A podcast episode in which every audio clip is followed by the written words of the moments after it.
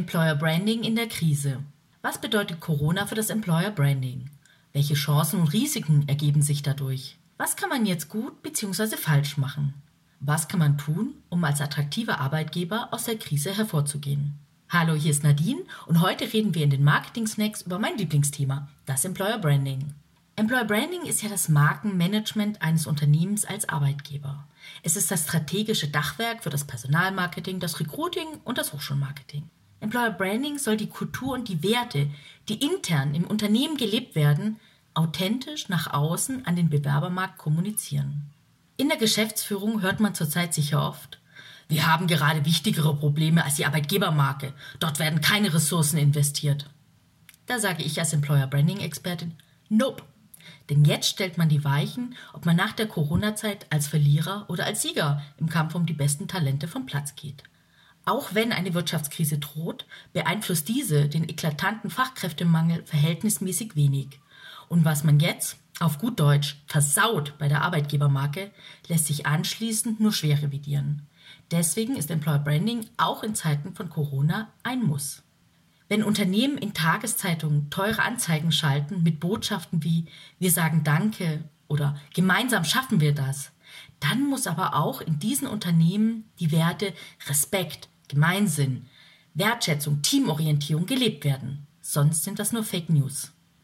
Employer Branding ist mehr als die Anzeige in der Zeitung oder das Foto, das auf Instagram hochgeladen wird. Employer Branding ist, wie der Arbeitgeber kulturell mit seinen Mitarbeitenden agiert. Gerade jetzt steht der Arbeitgeber auf dem Prüfstand. Ob die Themen Familie und Beruf, Homeoffice-Möglichkeiten, gesundheitliches Wohl der Mitarbeitenden nicht nur Lippenbekenntnisse sind, sondern auch wirklich aktiv umgesetzt werden. Denn nur so ist das Arbeitgeberversprechen authentisch.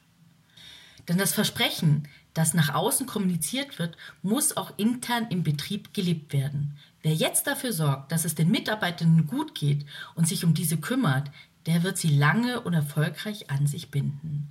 Und die Mitarbeitenden werden auch darüber sprechen. Unter anderem mit wechselwilligen Leuten in ihrem Umfeld, bei denen sich gerade der Arbeitgeber nicht optimal verhält.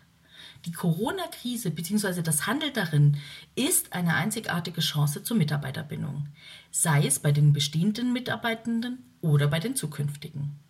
Die öffentliche Arbeitgeberbewertungsplattform Kununu hat hierfür sogar einen Live-Ticker eingerichtet, wo Angestellte ihren Arbeitgeber zur Krisenhandling loben oder tadeln können und anschließend anonym eine Bewertung abgeben können.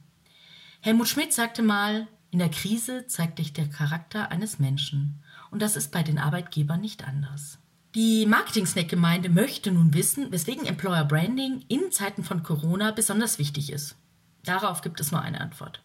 Die beste Zeit für Arbeitgebermarketing ist immer jetzt. Denn Markenbildung pausiert nicht in der Krise. Ihr merkt schon, ich könnte stundenlang weiterreden, aber es handelt sich ja hierbei nicht um ein Marketing-Menü, sondern um einen Marketing-Snack.